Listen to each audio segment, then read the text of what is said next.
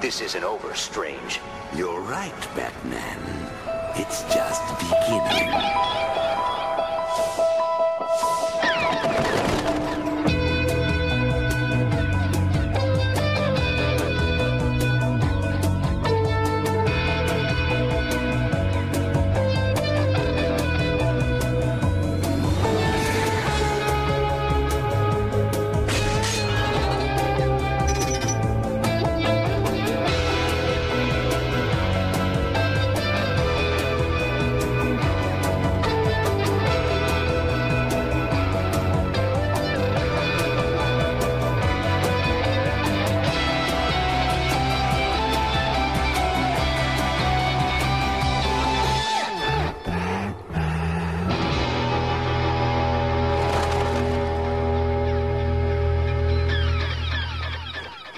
Everyone, and welcome to episode 11 of Legends of the Batman.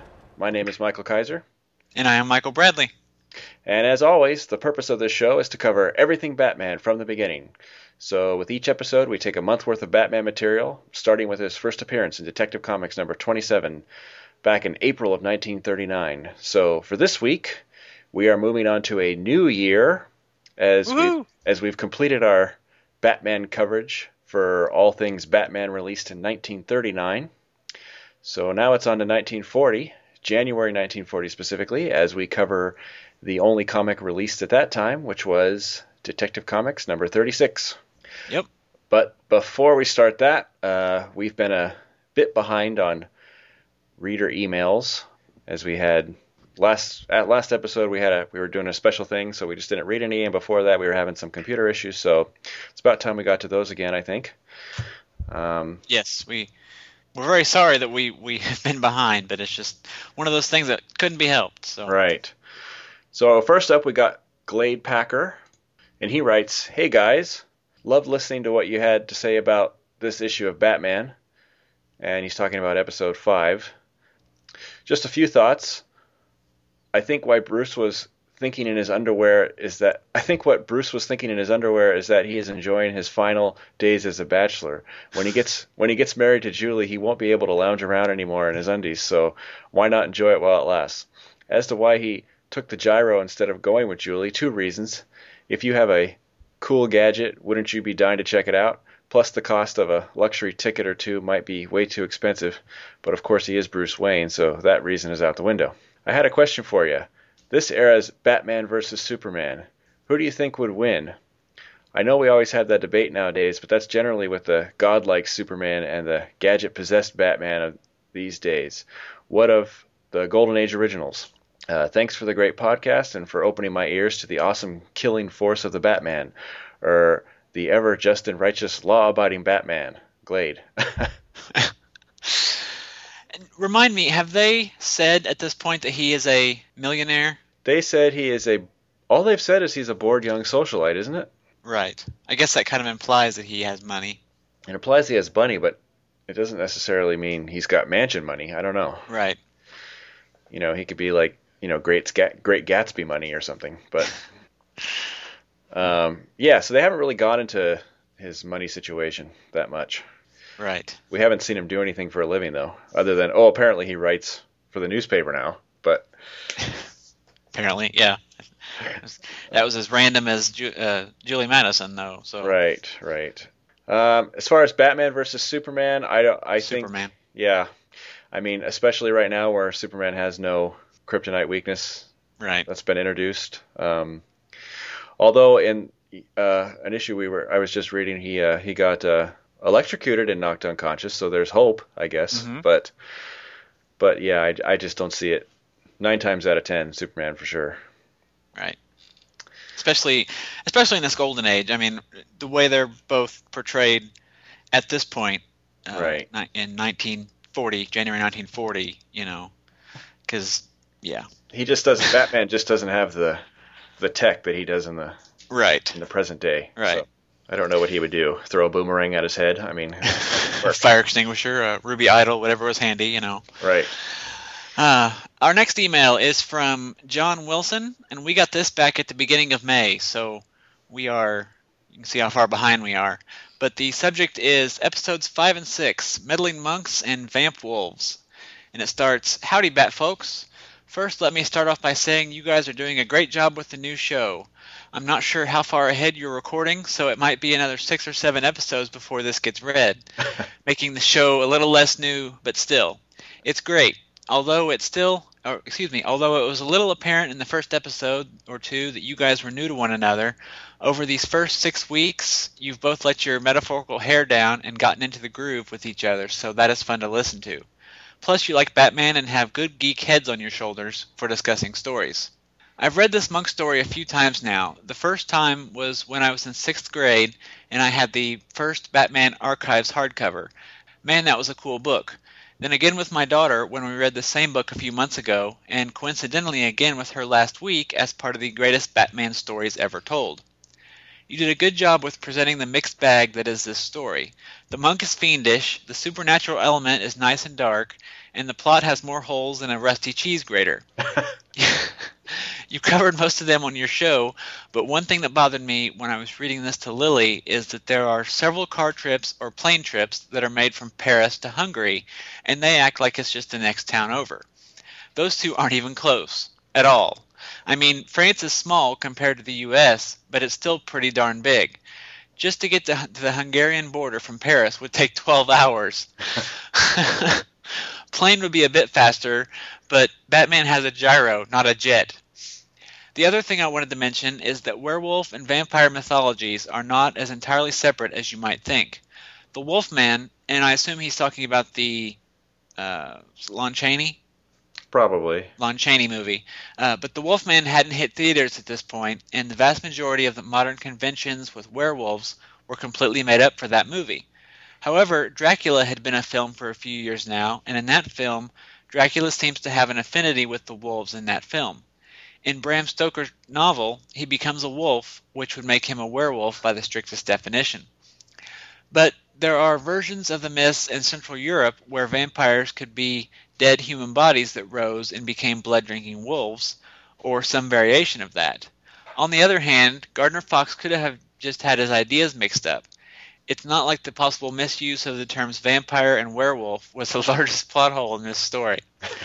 because yeah, this story has some awesome awesome ambiance, cool art in places, and a few few good ideas, but all those were ultimately mixed into a retarded story.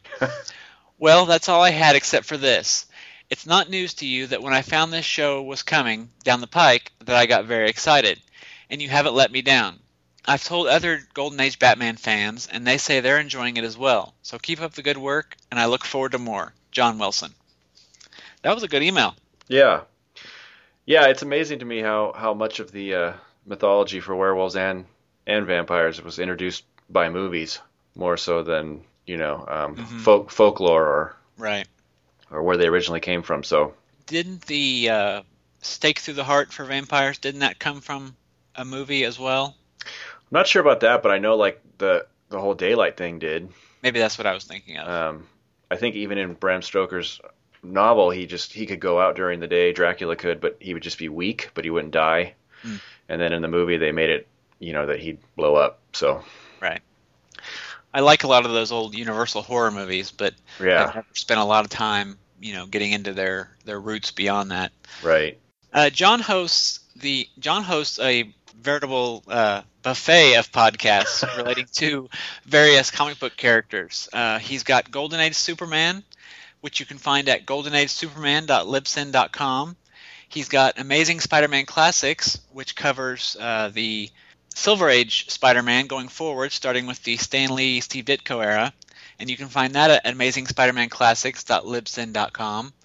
If you're interested in more modern Spider-Man, he's also co-host of Teenage Wasteland and Ultimate Spider-Man podcast, which you can find at teenagewasteland133.libsyn.com. And then, last but not least, there's the Mighty Shield, a Captain America podcast, which he co-hosts with Michael Kaiser here, and you can find that at themightyshield.com. And I think if John gets any more podcasts, we're going to have to start a John Wilson podcast podcast right. He get should them all plugged in. he should at least uh, buy stock in Libsyn. Right. Yes. Uh, okay, so next email is from Calvin Bose, and the subject was the different titles.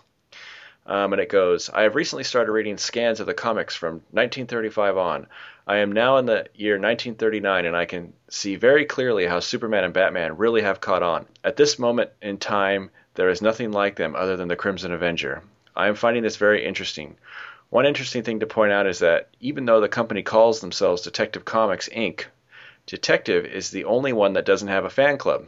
More Fun has a fan club, Adventure has the Junior Federal Men of America, Action has the Supermen of America, but Detective, the name of the title that the company adopts, doesn't have one. I wonder why this is. But I really want you to know I'm really enjoying your show a lot. Thanks, Calvin.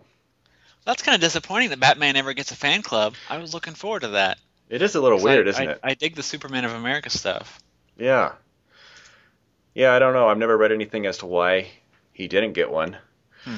Um, Uh, maybe the I don't know how long the Fun Club and Junior Federal Man of America last, but maybe maybe they pass away pretty soon, and the Superman of America wasn't as popular as we've been led to believe. I don't know. it's possible, or just a, a pain in the butt to produce. Could be, yeah. Our next email is again from Glade Packer, and it's titled Detective Comics number 32. And Glade writes, Hey guys, the story about the Mad Monk reminds me of the direct to video The Batman vs. Dracula. Have you guys seen that? And if so, what do you think? As for Batman knowing about vampires, perhaps he read the original Dracula or did research, piecing together the elements he encountered with the monk or something. The familiars and the silver are referenced in the Blade movie trilogy, since one of you asked about that. Pleasure as always to hear another great episode. Glade. That's true. I think in Blade, the vampires would burn if they touched silver, or they were like al- allergic to it or something. I think I saw the first Blade movie, but I haven't seen any of the rest of them. Yeah. I don't know. I, I always associated silver with werewolves, but I'm sure it's interchangeable, and It could be, yeah. and really that was you know my least problem with that story. So Right, yeah, yeah. Have you seen Batman vs. Dracula? I have a long. It's been a while, but I did see it. It was pretty. Um, I remember thinking it was better than I thought it was going to be, and also a lot um, darker than I thought it was going to be. I saw it too, but like like you, it's been a long time, and I really didn't care for it. But then I really didn't care for the Batman when when it was out and on TV. But since uh, we started this podcast, I've seen some clips on YouTube, and I really kind of like what I see. So Yeah, I was actually thinking about this the other day. I don't know if maybe my dislike for it was because you know uh, Justice League had just ended, and it was such a radically different style, or what. But I'm actually looking forward to covering that show, and the, yeah. the movie that goes with it, because like I said, the stuff I've seen online has been pretty pretty fun. When we're 95 years old, yeah. Well, yeah, Um, our grandkids will do that. yeah, I kind of missed that that show too. I've seen a few episodes here and there, but um, it is definitely something I wanted to rent at some point and go through. I think visually it looks really cool. I don't know if the stories are as cool as the visuals, but Cool I theme guess- song. very cool theme song. Yeah, someone should use that for a podcast. Exactly. Okay, next up we have Calvin Bose again, and it's called. The email subject line was Batman and Zorro, um, and he says, "I have always liked the fact that Bruce and his mom and dad were leaving the movie Zorro at the time of the murder. My main reason is because how similar Batman and Zorro are. First, they are both named after an animal. Zorro means fox. Second, both Bruce Wayne and Don Diego are loaded. Third, they both had to fight outside the law for justice. Fourth, they both dress in black. Fifth, they both have they both are famous for using a black mode of transportation. Zorro rides a black horse and black and Batman has a black Batmobile. Six, they both use a trademark to strike fear and let people know that they're there. Batman a bat, Zorro a Z. And last, they both have a cave as a secret hideout. Think of it this way sometime. Between 1920 and 1925, Bruce and his mom and dad go see Zorro. He sees his hero fighting for injustice and he thinks this is cool. After the flick, they are walking home as it is a nice evening and are discussing the film. Suddenly, from out of nowhere, a scumbucket robs his parents and brutally murders them before his eyes. At that point, the guy gets away scot free, and Bruce wonders why there's no guy like Zorro to save them from these types of criminals. He imagines that Zorro would swing in and take care of people like that crook, and his mom and dad would still be alive. So that night, when he kneels at his bed in prayer, he pledges that if no one else will be like Zorro, he will. So from then on, he trains himself, and in 1939, after choosing to take the appearance of a bat, he finally begins his fight for justice, hoping that he may prevent some other little boy not to have to suffer the loss he had. So he is now the new Zorro. His life may have been different had he seen another flick. What do you guys think? I think they need to write a comic where his family went to go see The Sound of Music.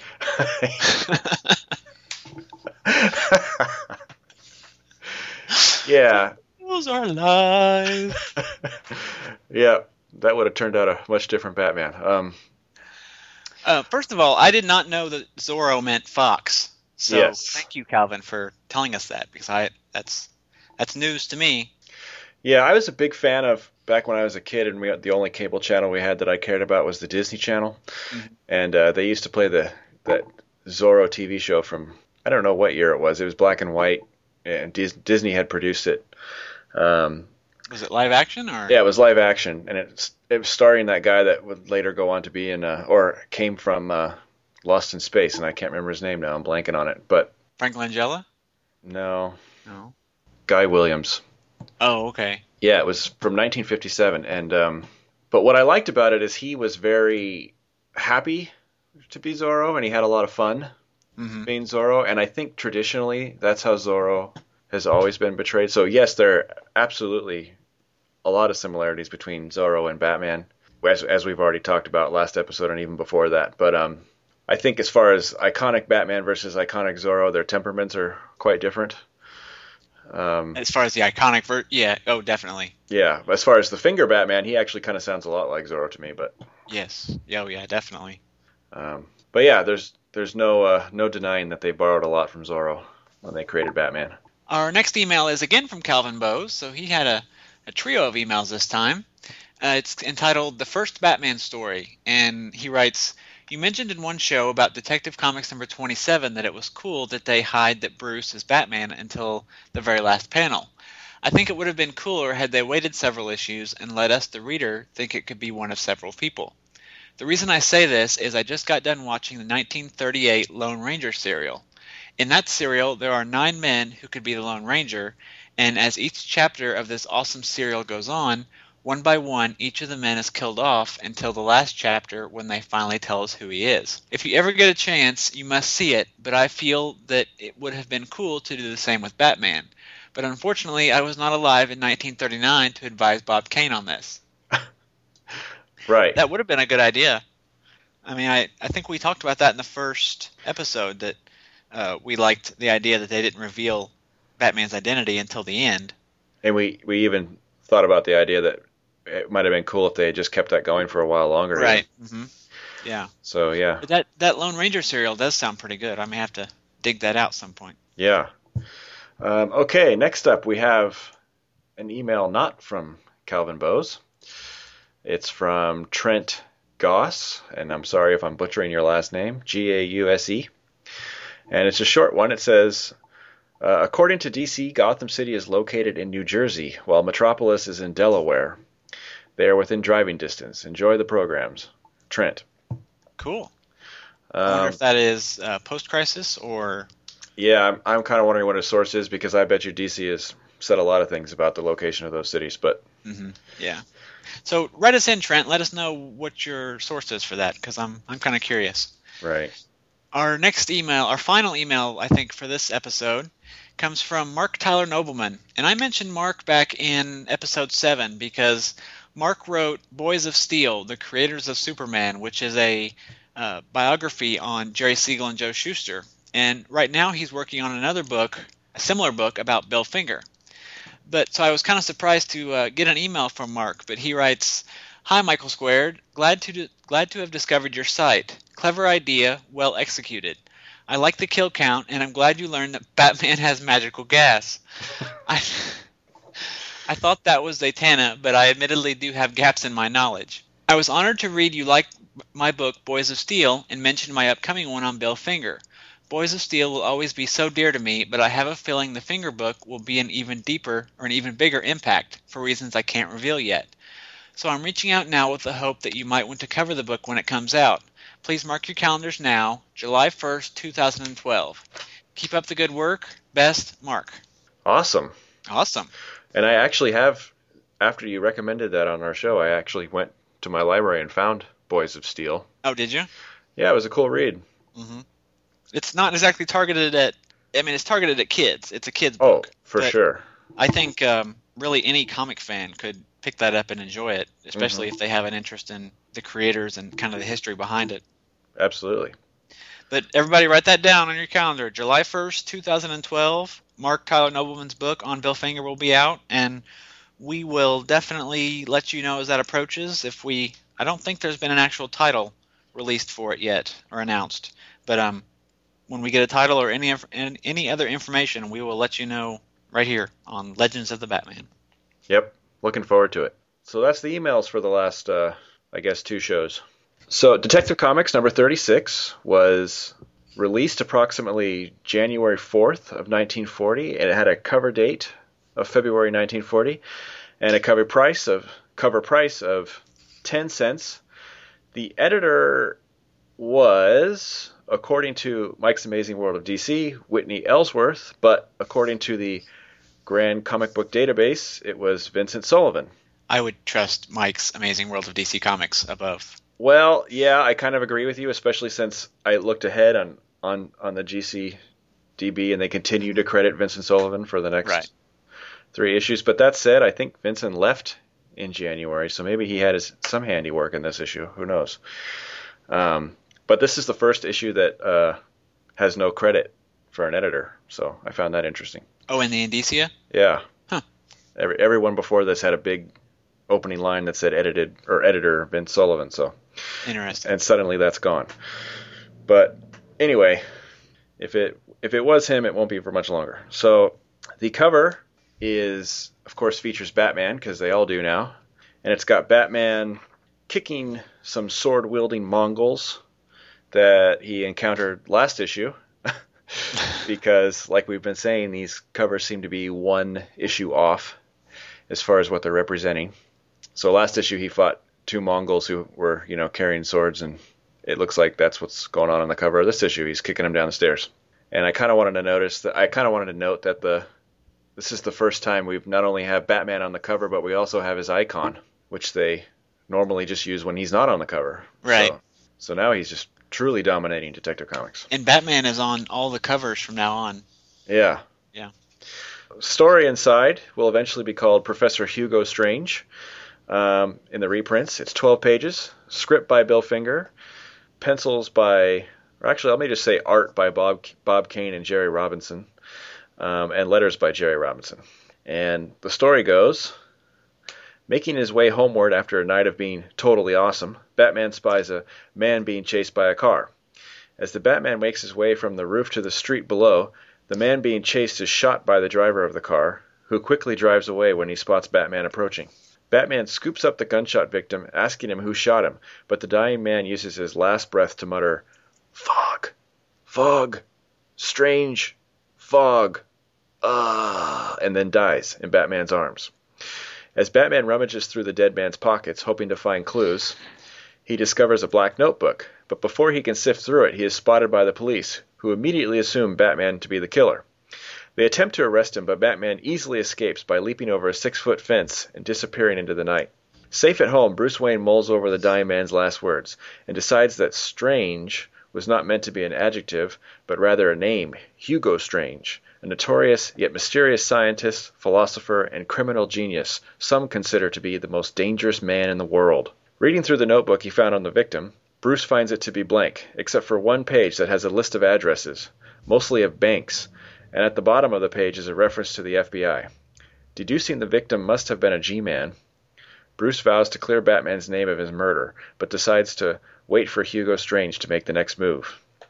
Not far away, Hugo Strange sits in a room in front of a fireplace, rubbing his hands together and thinking evil thoughts, when the driver and killer of the G Man arrives, telling Strange he was able to accomplish his murderous assignment, but that he was spotted by the Batman and ran away. Unhappy that his thug didn't also shoot the Batman when he had the chance, Strange decides to go ahead with his evil plan anyway because there's nothing Batman could have learned from a dead man.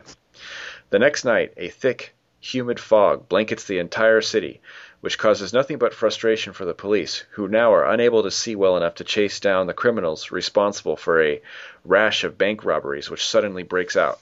At home, Bruce listens to the radio and learns that the first two places on the list he found on the on the G-man's notebook were robbed.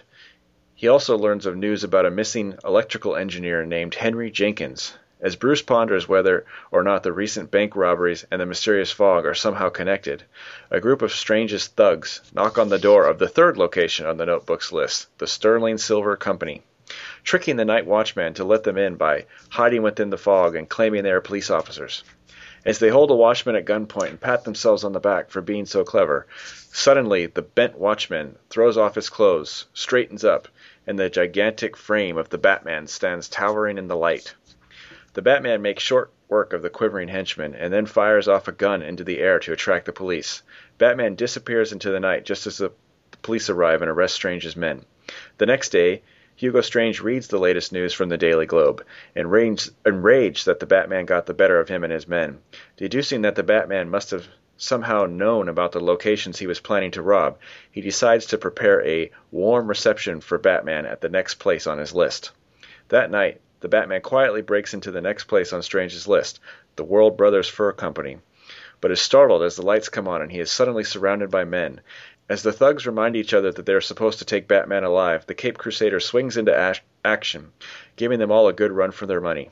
But the numbers are too great, even for the totally awesome Batman, and one of the thugs manages to bring a blackjack crashing down on Batman's skull from behind.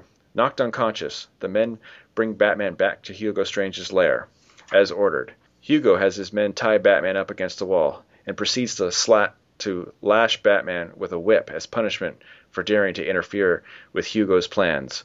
But after one lashing, Batman decides he's had enough and breaks his rope bonds with his steel muscles, quickly knocking out Strange's thugs by throwing a sleeping capsule he pulls from his utility belt.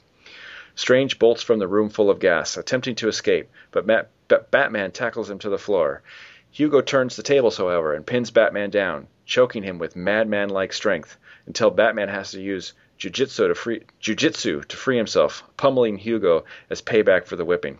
Tying Hugo up, Batman leaves him on the floor to explore his house, looking for the source of the mysterious fog plaguing the city. Coming upon a barred room, the Batman finds a giant sci fi doohickey and the missing electrical engineer, Henry Jenkins, tied to a chair. Jenkins explains that the doohickey is a machine he invented that makes concentrated lightning, and that Hugo Strange somehow discovered the machine's side effect caused condensed steam to permeate the air, so he kidnapped Jenkins and had him make another machine for his own purposes. Together, Batman and Jenkins turn off the machine, and as the fog clears the city, the citizens express their appreciation of the Batman for saving them once again. Meanwhile, at the state penitentiary, Hugo Strange squeezes the bars on his new prison and vows to escape one day and dedicate his life to exacting revenge on the Batman. The end. Very cool. Very cool. Um, I like the opening splash quite a bit, but my problem is that Batman is kind of facing away from the reader, and his chest is all in shadow, so you can't see his symbol. Right. But other than that, it's a really great splash. Um, I like the detail in the street and the little. You can see like a fire extinguisher there in the corner, or excuse me, fire hydrant, and then a canopy and the detail in the brickwork. It's really nice. Yeah, usually uh, most of these panels have been, you know, straight on point of view. So I like that this is a bird's eye point of view shot where he's looking down onto the city below. I think that's like the first time we've seen that in a in a story we've covered. So I, I do like that. I, I, I see what you mean though about his chest being all blacked out. I guess they didn't have to do that, but oh well. But we are still using the Superman Batman logo or Super Batman logo. Yep, looks looks more like it than ever. I think that annoys you more than it does me. It really does. Especially since, like I said already, they had that other logo. Right. Yeah. Ugh. But Batman's gloves have fins. Yes. Finally. Not on the cover though. Just on the inside. Right. Well, that cover was meant for last issue. Right. Um, but yeah, his so his I guess his look is complete now. Essentially, I mean, it's not. It, Yeah. It gets We've got the it continues to get tweaked, but all Right. the all the elements are now officially there that I can think of. uh, the only thing really that might be considered iconic is the oval around the bat symbol, True, true. That but that doesn't come up for a while yet. Quite a while, yeah. Um, with Earth One Batman. um, Um, I, I like how the uh, the uh, the criminals once they see Batman, they're like, "The Batman, let's get out of here! I don't want to fool around with him." Yeah, showing, showing that criminals really are a superstitious and cowardly lot. and I like the panel right right before where they shoot the guy, and in the background you see like I guess he's jumping down to the Mm-hmm. the street, but it kind of looks like he's he's been he's also shocked, like oh my god, they shot him. You know? it's really funny looking. It's got the lines around him. Yeah. Yeah. But here we have more, and this isn't Fox now, this is Finger, but we kind of have more random circumstance. But I kind of am not bothered by this one that much because he's at least Batman and he's patrolling the city and Right. I like seeing him out patrolling. right, that's that's kind of what superheroes do. They they come across things that are unlikely for them to come across. So, Yeah. On uh, on my show, uh, the Superman show, it was it was several several stories in before we saw Superman out on patrol. It was it was way way farther in than you'd think, and even here we're what ten stories in, and and we're just now seeing Batman doing some sort of active, uh, you know, offensive patrol of the of the city. So that's that's kind of a nice Right. addition too. right, exactly. And it also even says in this caption he's on his way home. So for all we know, he's not patrolling. He was just on a some mission and it's over. But Went to the grocery store. Right, right. Had to fuel up the bat plane. I don't know. Oh, but that doesn't exist anymore. Never mind. It got blown up real good. Yeah. So Batman is still at odds with the police, obviously, as immediately they assume he's the killer. Well, I learned from Murder She Wrote that when you see a dead body, you don't kneel down beside it and touch it, because at that moment the police are always going to come in. That's for dang sure, huh? But in the future, I think he gets a little more leeway. But yeah, Could be, yeah. not here. I like the panel of uh, Batman jumping over the fence though, and we see the cops in the background and the, the moon and the silhouettes of the building. It's it's a great panel. Even his symbol is missing, which is the only kind of downside to the panel, but it's it's really great. Yeah. The police give up a little bit too easily, don't you think? They just kind Um, of stop. Well, there's no use going any further. well, he jumped over a fence. You know how hard it is to jump over a fence? well, okay. No, I don't know. Yeah, I guess, but you know they only got 12 pages, so they, they could they could have probably dedicated 12 pages to the a policeman chasing down Batman. But But aside from that, th- this whole opening sequence is it's I just love it. I mean, it's very dynamic. It's Mhm. very very Batman. Um, yeah, You know, he comes across a crime, gets a clue, evades the police. It's just really great stuff. yeah, and right off the bat, now he's he's accused of killing this guy, and and we don't know what's going on any more than Batman does. So it's cool as it just gets slowly revealed to the reader. Uh, and then we go home and see Bruce just kind of sitting in his living room, puzzling through the man's last words, which to me is a bit odd. But I think that's because I'm more accustomed to seeing him brooding in the Batcave, still Right. kind of half dressed in costume. Yeah, Here he's just sitting in his smoking jacket with his pipe, and yeah, we're missing the Batcave. yeah, For sure. He doesn't have anywhere to go to to solve crimes yet. His chair isn't especially dramatic, so. Um, and once again, it's it's just like um, oh, what's his face? That villain who was your favorite villain last episode, um, Carl Kruger. Carl Kruger. It's the same idea here, where it's like everybody knows about this guy, but nobody does anything about this guy. I guess. I think he leaps to the conclusion that it's Hugo Strange and a fog instead of a strange fog. Uh huh. I think he jumps to that way too easy. I mean, I would have proceed, or preferred to see him going through his uh, files like he did in that Carl Kruger story. Right. And it's weird that he would sit there and think about it, figure it out, and then look at the book. The notebook. right. Why not look at the notebook first? Yeah. Maybe, maybe there's a clue in there. I, you know. Yeah, that that might have been a better way for him to figure out that it was Hugo Strange. Yeah. Is something that was in that notebook, but but it is I I do kind of like the the idea that the dying man's last words sound like he's just talking about a strange fog, but really he means Hugo Strange's fog. That was kind of cool. Yes. Yeah. Um, even if the way he deduced it wasn't especially interesting, but it was it was creative. On page three, Bruce seems a little bit passive here. Where Me- he where he decides to let Hugo make the next move. Yeah, I mean, someone just died, and he's like, "Well, I'll just wait and see what happens." It doesn't. Well, It's, uh, a, it's a very dramatic panel, you know, with the the fire and the shadow and I think- but- I think that's why it seems passive because he stands up. There's this shadow of him against the wall, and he makes this the big clenched speech. fist and yeah, Yeah, big speech about how he has to clear Batman's name, but I'll just sit around and wait for a little while, see what happens. yeah. So that's where it goes wrong. Um, but first appearance of Hugo Strange. Mhm. I love this introduction. Uh, the Uh, art is nice. The writing is great. I mean, you can just imagine this being a movie as the camera slowly moves in behind the chair and then pans around to focus on Strange himself, and then him berating the thug and laughing over his diabolical scheme. It's with the Yeah. music. It's just I love it. Yeah, it's very cool. Um, I'll admit that I, I don't think I've ever read a story with Hugo Strange in it before. Um, I've heard of him, of course. Right. But I always thought he was like more of a, and he probably is traditionally more of like a some mad scientist or, or something like that. Here he seems more like you know a kingpin of crime kind of thing. Mhm. I think we've attributed Doctor Death as being the first you know reoccurring Batman villain, which of course he was because he showed up right again next issue. Right. It's the issue after he first appeared, but um, since then, he kind of only comes back just to have his origin updated, and then he disappears again. Where I think Hugo, Right. Stra- Hugo Strange is a lot. Um, I don't know if he's one of Batman's like top ten villains or anything, but he he does show up more prominently in Batman stories than Doctor Death does. So this is like Um, I think I could be wrong. Well, he's got uh, let's see, Batman. Uh, excuse me, Joker, Catwoman, Two Face, Riddler, Penguin, Mister Freeze. Is this Michael? Is this Michael Bradley's official top ten? Batman I'm just villains? listing, Oh. trying to you know what what what ones come off of my head Uh-huh. first. Um, it's weird, you know. Whenever I think of Batman villains, I immediately go to the ones that were on the Adam West series. Right, So it's Joker, Catwoman, Penguin, and the Riddler.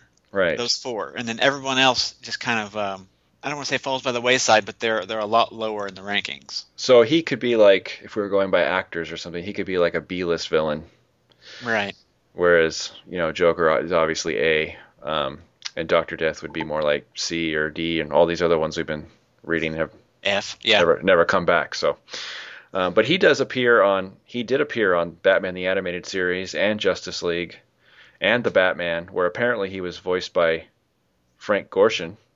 Speaking of speaking of the Adam West TV show, The Riddler. Okay. Right, right. So I thought that was kind of cool.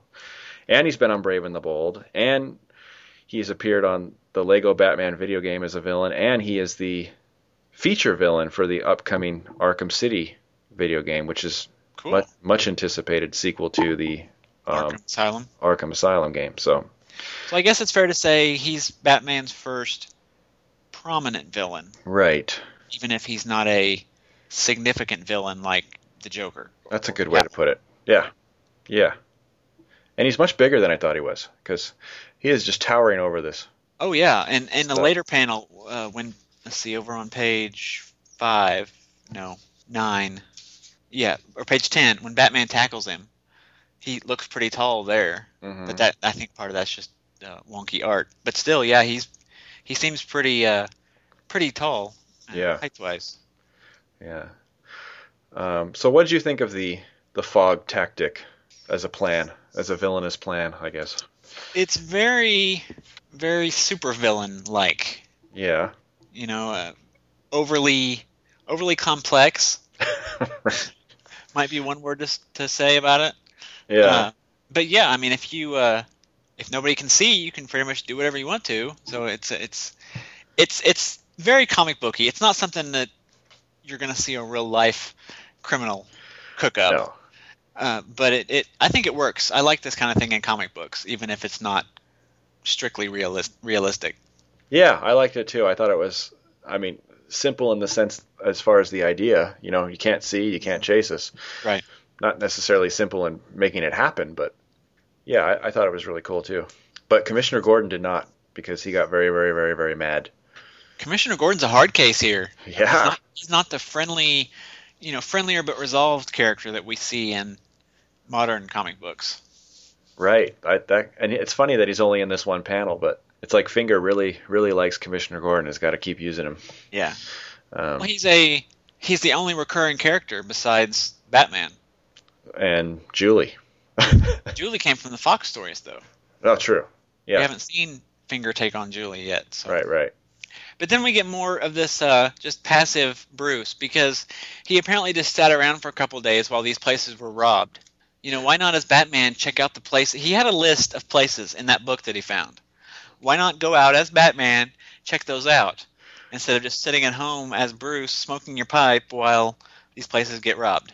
Right. You you definitely got a point there. Um, but he looks so dapper just sitting around in his Yeah. pinstriped outfit smoking his pipe. Um, I think um, it's like I like seeing that he's you know sort of using his brain. He's piecing together all these radio things Right. and making his own story. Um, but yeah, you're right. He's not quite there yet as far as a character who's like ahead of everybody else. Right. But I, I just like how every issue so far has had Batman or Bruce smoking his pipe. Yeah, Yes. Great. it's very golden age. Mm-hmm. Um, but he does get. I like the scene where he uh, poses as the Watchman. Yeah. Um, even if he's not wearing gloves as the Watchman, and then suddenly on again in the next panel. But that's that's that could be a coloring thing too, I guess. yeah, it could be, and it's certainly better than him wearing like a, a mask over his yeah. over, over his mask. At least he's just wearing Yeah. a big hat. Right. Um, but that was that was cool because you know we were, as we just complained not two seconds ago about how he, he's kind of being passive. All of a sudden now he's he he uh, got ahead of them a little bit. So Right. Mhm. I like that. And I like the panel, this this uh, kind of half page splash panel where Batman just plows through the crooks. Mm-hmm. Batman, really all through this issue, Batman looks a little stockier than we've seen him. Right. Yeah, I think that's Not um, not really like roided up, but just uh, more, more uh, cartoony. athletic. Yeah. He's getting he's getting more chiseled, Mhm. more angular. Um, and also he's back to being Spider Batman again. Yeah, I don't really don't really care for the quipping. No, but I think we're gonna have to get used to that because Oh yeah, oh yeah. it's not going Pretty soon anywhere. it'll, it'll go from quipping to puns.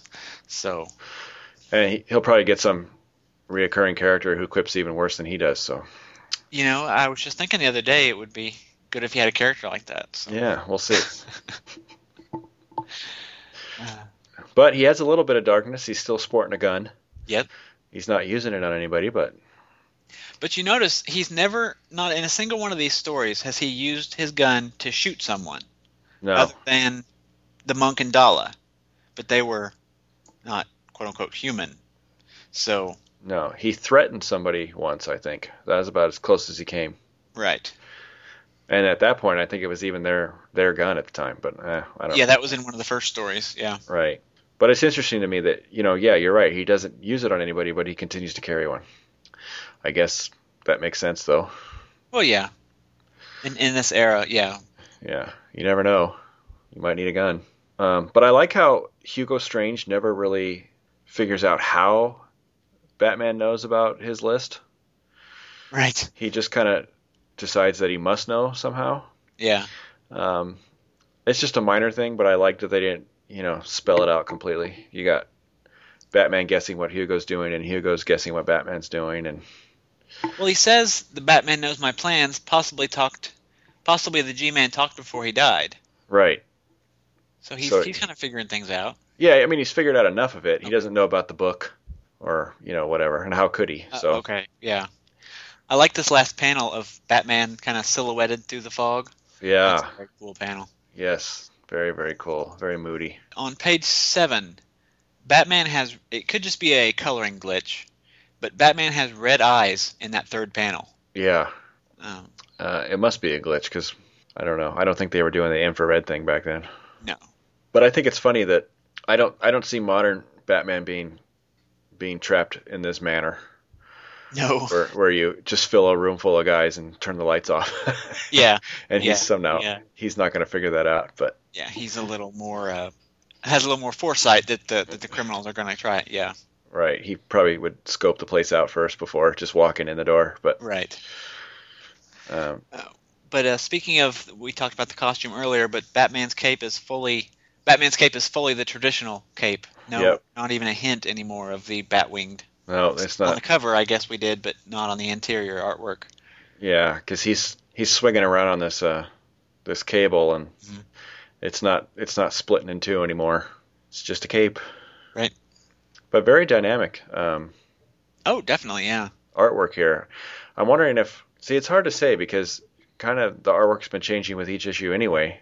Right. It seems like, but now now that we know that Jerry Robertson Robinson's involved, I wonder if how much of his handiwork is in here. Well, it what I'm picking up on in this issue is a lot of just little details. hmm Uh, like we talked on the first the first panel there with the fire height, you know, just the the finer details of the art. And um, Right. Well, and like this last panel of him swinging onto the balcony, that's not anything I've seen really before from Bob Kane. right, Um, and that could either be he found a new thing to swipe, or or Jerry Robinson hmm could be adding his own take on it.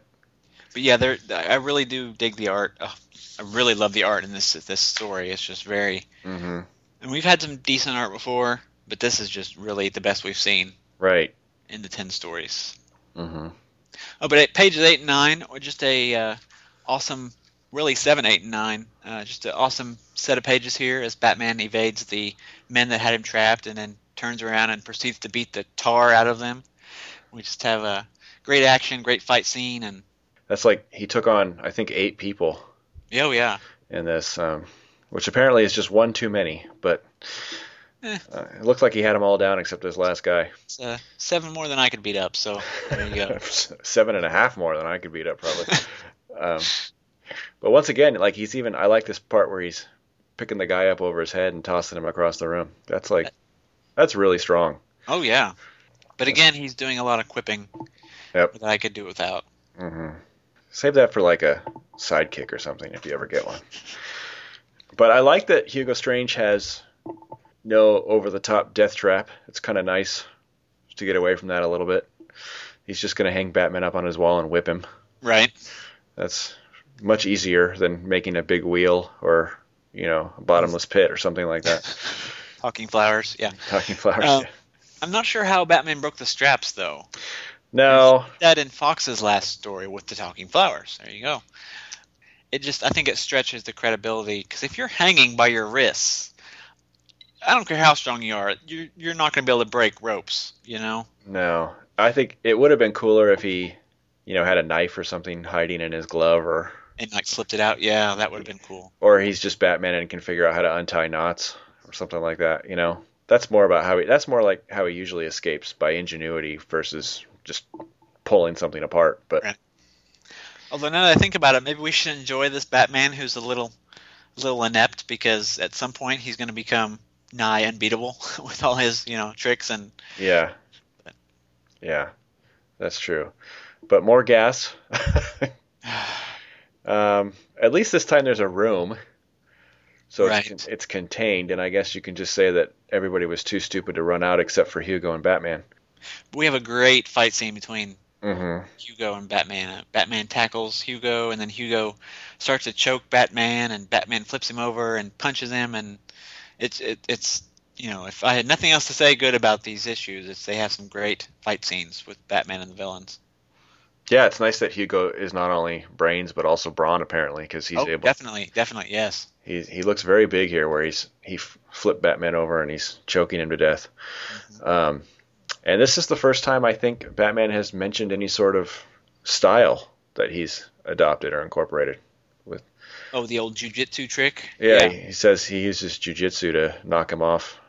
And like we've already said a few times, that martial arts just isn't very prevalent in the United States at this time, so right. you're not going to hear a lot of kung fu talk. But I just found it interesting that he said jujitsu at least.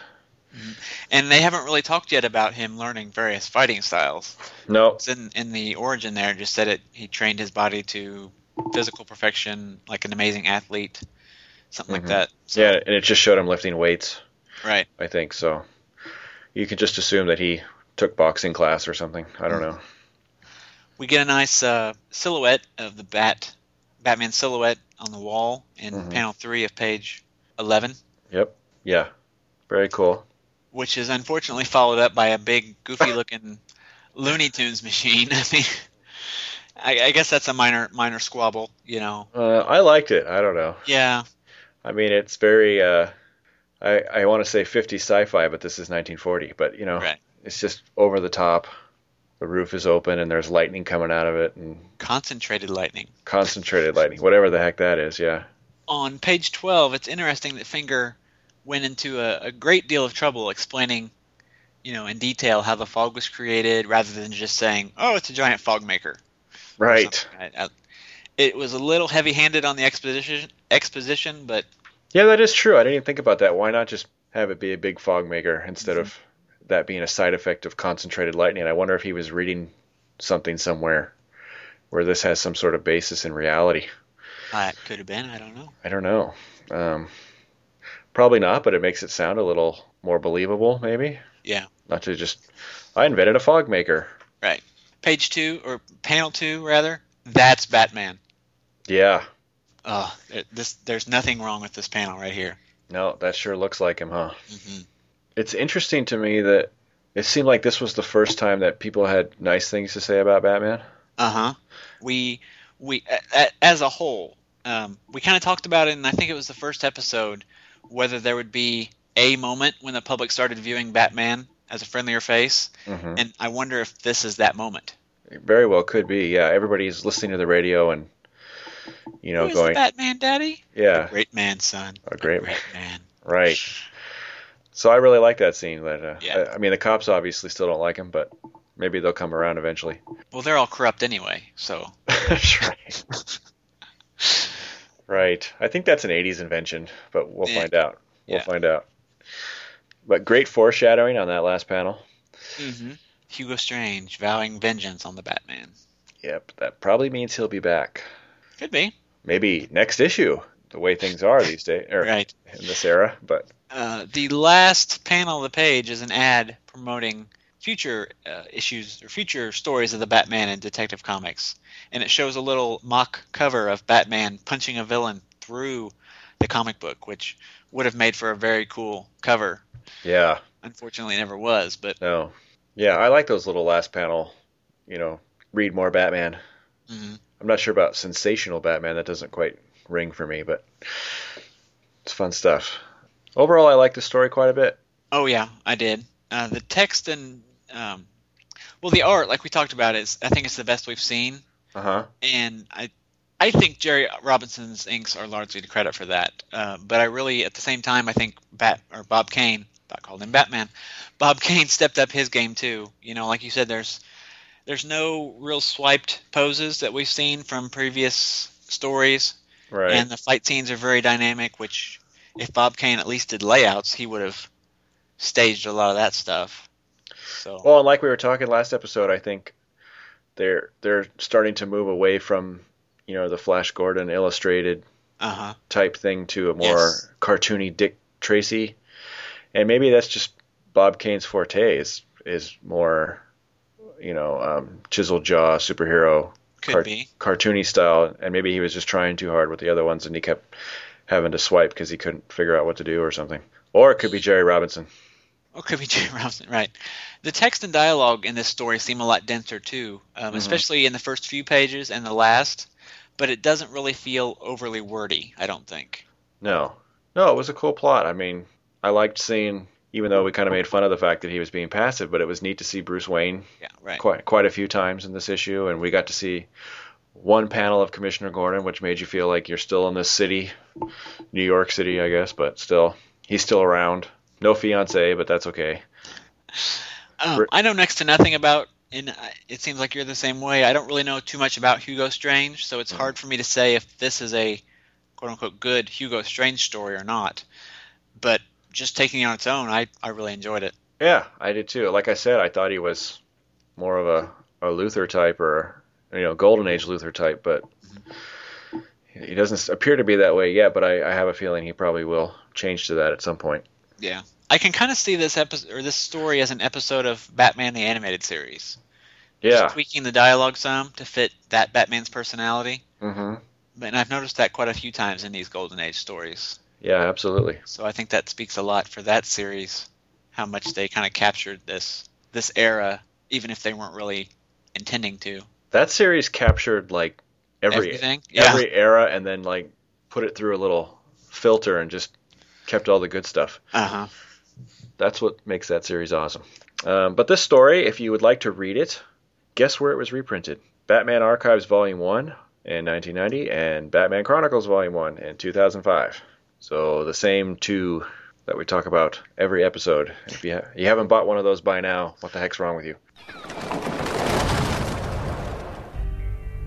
July 1963. The Marvel Age of Comics was dawning. First came the rise of the Fantastic Four. Then came the Incredible Hulk, followed by the Amazing Spider Man and the Mighty Thor. But the Marvel Age was about to give way to the Age of the Atom, and nothing would be the same. Was the world ready for the strangest superheroes of all? The X Men? On June 3rd, you can go to the movie theater and see the evolution of the X Men, or you can listen to Xavier's podcast for gifted youngsters, an X Men podcast, and see how it really began.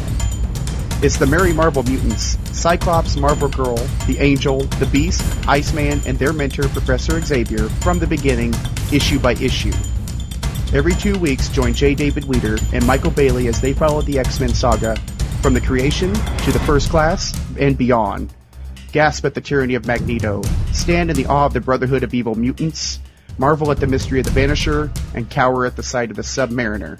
All for the first time, panel by panel. On June 3rd, prepare for the Children of the Atom at xavierspodcast.blogspot.com.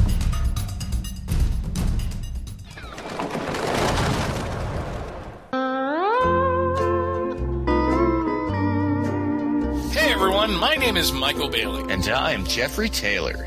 and we host a podcast called From Crisis to Crisis, a Superman podcast. Presented by the Superman homepage. On the show. Wait, wait, wait. What?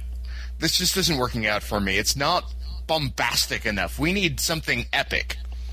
Like what?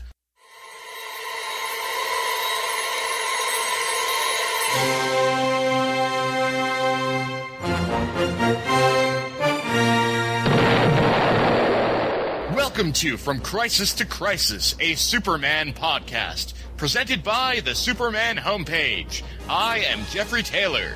And I am Michael Bailey. From Crisis to Crisis chronicles the adventures of Superman. Wait, from- wait, wait, wait, What? wait, wait. I'm just not feeling this. I'm just wondering how there's a needle scratching sound when all of this is clearly digital. Look, all we need to say is that this is the, a trailer for a show called From Crisis to Crisis, a Superman podcast presented by the home, Superman homepage. My name is Michael Bailey, I'm Jeffrey Taylor. and every week we give in depth synopsis and reviews for just about every Superman book published between Man of Steel number 1 in 1986 and Adventures of Superman number 649 in 2006. We also talk about the related Superman media, what was happening in the rest of the world when these comics were published, and what else was going on in the DC universe. The show drops every Thursday-ish at the Superman homepage, which is located at www.supermanhomepage.com. From Crisis to Crisis is also a proud member of the Superman Podcast Network, located at www.supermanpodcastnetwork.com. So join Jeffrey and I each week as we explore Superman during the post-crisis era, which includes Exile, Panic in the Sky, Doomsday, The Marriage, and beyond. And write into the show at From Crisis to Crisis at gmail.com and hear it read on the air. Eventually, because we get behind on that sort of thing. Superman created by Jerry Siegel and Joe Shuster. Side effects from From Crisis to Crisis include loss of money from buying back issues, a desire to read 20-year-old comic books, nausea, drowsiness, pizza, blurred vision, upset stomach, a desire to kick puppies and kittens, and backache from lifting boxes of Superman comics. If the excitement of From Crisis to Crisis lasts more than four hours, seek immediate medical attention.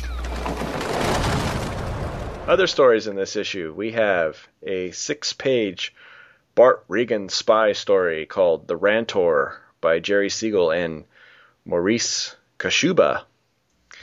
We have a six page Buck Marshall Range detective story by Homer Fleming called Claim of Satan. We have That is the final Buck Marshall story. Really? Yes, Of all time, huh? of all time. So say goodbye to Buck Marshall. Bummer. Bye, Buck Marshall. Actually, no one ever wrote us about Buck Marshall. Isn't that funny? Our Uh, listeners are slacking off. Yeah, I, I thought they would have, but oh well.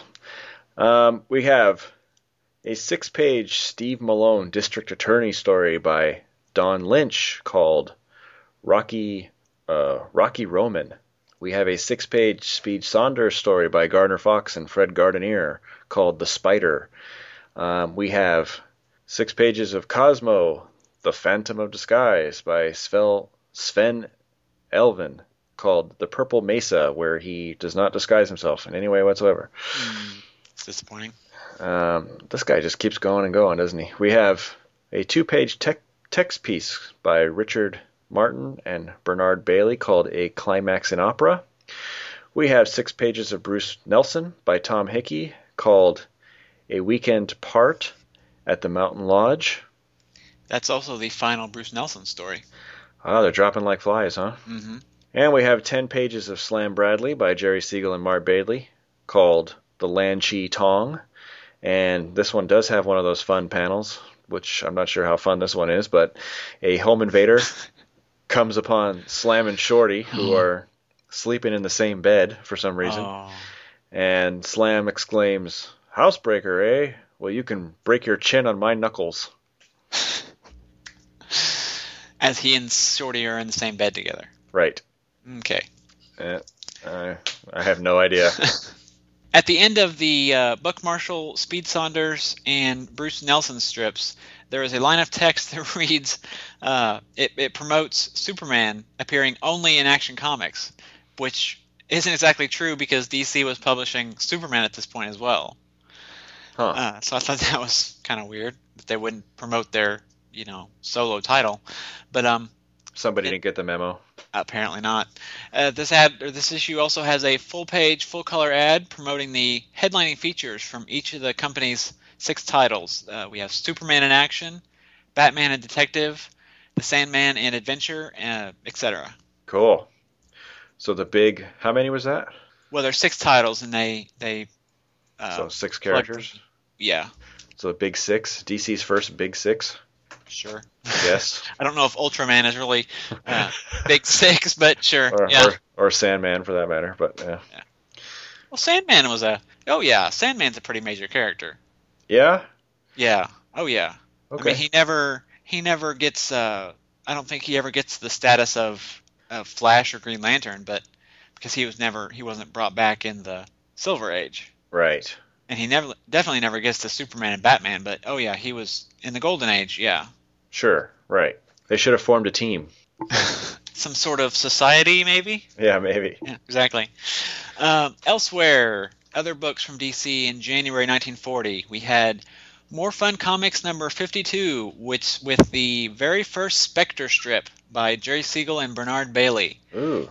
The Spectre is Jim Corrigan, a police detective who is brutally murdered by the mob, and his soul is then bonded with the spirit of God's wrath and is returned to Earth to punish all wrongdoings. Uh, the first story relates the origin of the Spectre, but the Spectre himself only appears in the splash panel because the story is continued to the next issue.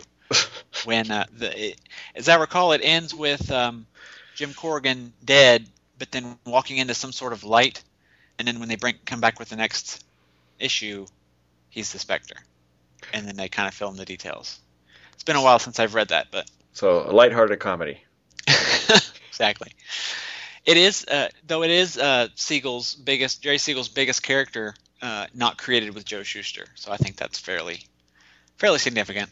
In the in the Spectre, you know, he's He's still around. oh yeah, even though he's not Jim Corrigan anymore. But uh, we also had Adventure Comics number forty-seven.